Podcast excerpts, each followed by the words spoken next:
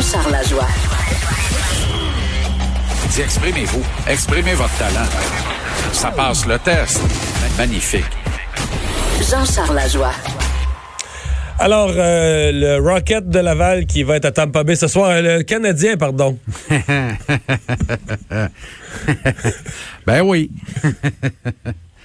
ben oui, Mario. C'est qui le quatrième Ben, trio ce soir? Déjà? Renseigne-nous, là.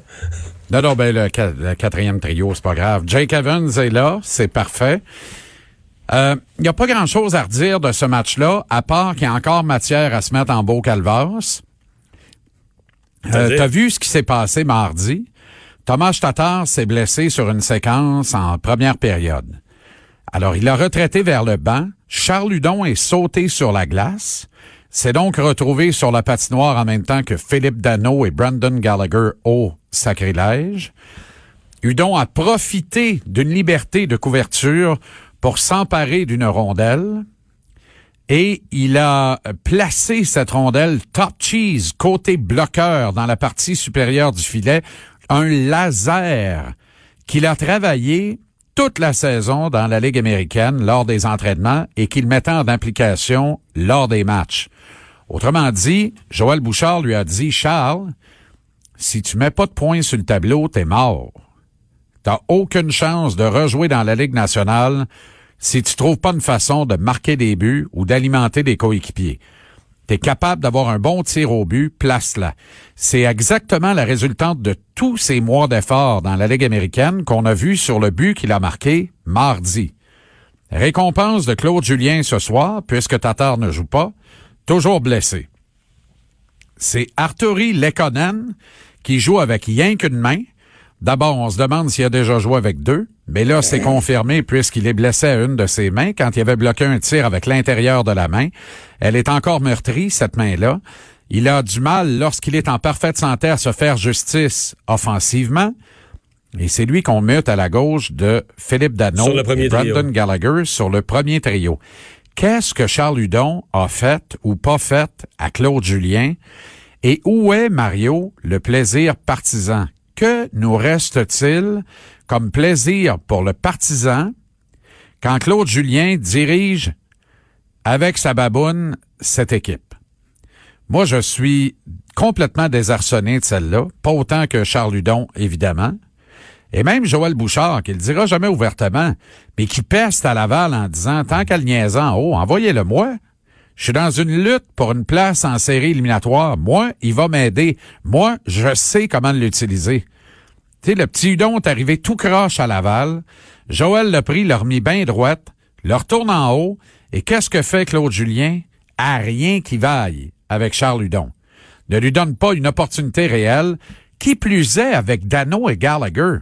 C'est pas comme si tu jouais avec, euh, je ne sais pas moi, Ovechkin et Backstrom. Tu joues avec deux gars ultra responsables sur 200 par 85. Deux gars qui permettent à Thomas Tatar d'engraisser sa fiche personnelle en ne changeant pas son ADN de tricheur. C'est pas fin de dire ça, là, mais c'est ça. Thomas Tatar a tendance à tricher défensivement.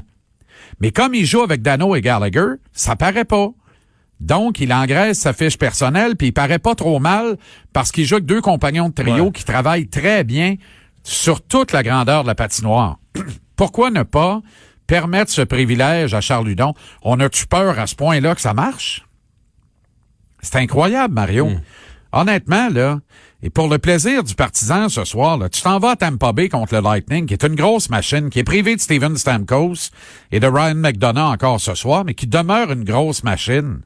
L'un des bons clubs de la Ligue nationale de hockey, un club qui tout récemment a collé 11 victoires de suite. Ça va moins bien depuis 5-6 matchs, mais 11 victoires de suite dans un passé récent. Pourquoi tu ne répliques pas avec Hudon? Qu'est-ce qu'il a fait ou qu'il a pas fait? Ça me, sincèrement, ça me fait suer pour ne pas dire autre chose. Fait que je trouve ça bien malheureux. C'est tout ce que j'avais à dire sur le maudit match de ce soir. Bon. C'est le maudit match de ce soir. Où s'en va Tom Brady? D'abord, est-ce qu'il y a encore une hypothèse, un scénario où il reste avec les Patriots? Moi, je pense que oui. Il y en a encore un, mais il est de plus en plus faible. Ah oui? Quoique, c'est pas la première fois qu'on nous aura joué une comédia dell'arte. Je parle pas dans le cas de Brady, mais dans le cas de plusieurs joueurs de la NFL. Je pense qu'on étudie euh, beaucoup d'options aux quatre coins de la Ligue à 7, période-ci de l'année. C'est la saison des amours. Il y aura des transactions en marge du repêchage qui s'en vient dans à peu près un mois. Il y aura le repêchage parce que dans la NFL, quand tu repêches, tu repêches des gars qui jouent tout de suite ou à peu près. Là. Tu repêches pas des gars qui vont perdre le temps sur le banc pendant 3-4 ans. Ça n'existe pas les ligues mineures dans la NFL.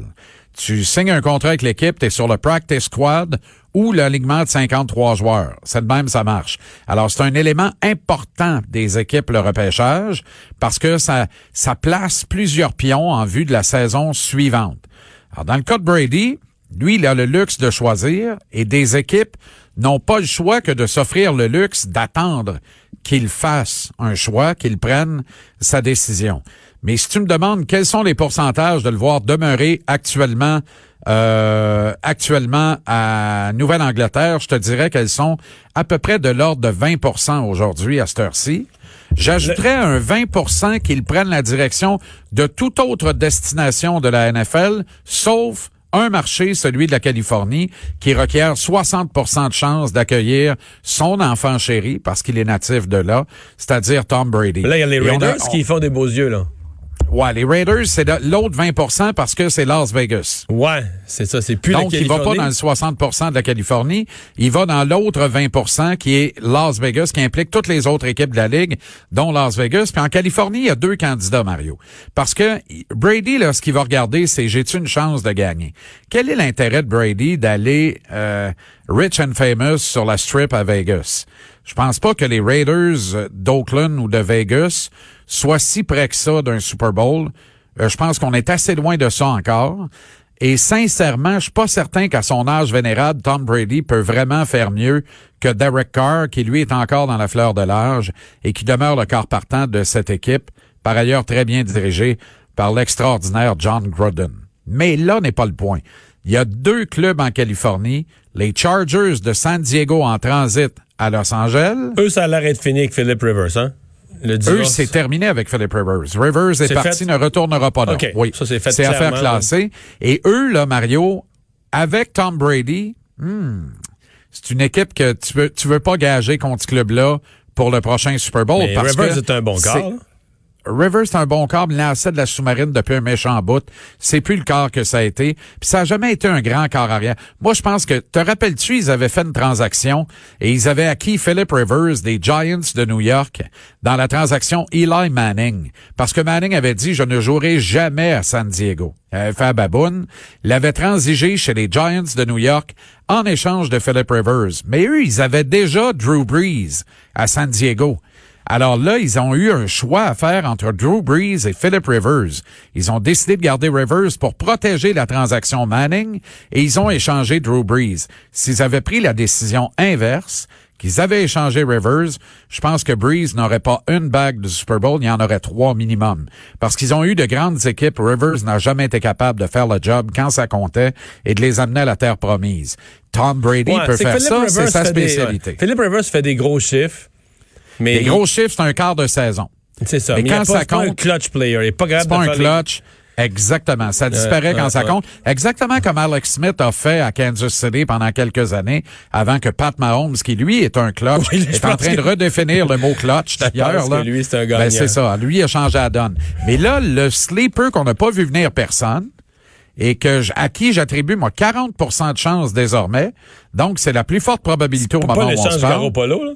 49ers de San Francisco sans bouger Garoppolo. On ah, ben ajoute Brady. OK, il y a une hypothèse où on échange, où on renvoie Garoppolo d'où il vient avec les pattes, puis on, on non, tu le gardes. Tu le gardes par mesure de sécurité et tu as un numéro un à deux têtes, mais tu as surtout la science de Brady. Les 49ers, ils ont tout puis ils sont pas si mal pris que ça sous le plafond salarial. C'est pas pire, c'est jouable parce que ça demeure une jeune équipe. Fait qu'ils sont capables de garder un corps très intéressant en vue de la saison prochaine. Mais moi, Garoppolo, dans le moment le plus important de la saison, ne m'a pas impressionné du tout, Mario. Tu sais, Pat Mahomes l'a pris et il l'a passé dans le blender. Il n'y a pas de comparaison possible entre ces deux quarts-là. Dans la, dans, la finale de conférence, là, ils ont gagné. C'est quasiment, je pense, c'est la deuxième ou troisième plus faible. Non, il a lancé sept passes, quelque chose comme ça. Exact, exact. C'est qu'ils ont gagné sans jeu de passe. on pourrait dire, on peut dire à la limite, il a bien géré son match. On peut toujours dire cette phrase-là. Euh, oui, mais, il a bien exécuté ce qu'on lui demandait de faire. C'est surtout ça. Alors, t'ajoutes Tom Brady dans cette équation-là à San Francisco. Là, c'est très, très, très intéressant. Ça devient très intéressant. Et Brady, pourquoi je dis 4 chances sur 10 que ce soit Frisco? Il est né là. Il vient de là. Et ce, ce serait la réunion, ce serait de corriger la plus grande erreur de l'histoire de cette richissime concession que sont les 49ers de San Francisco.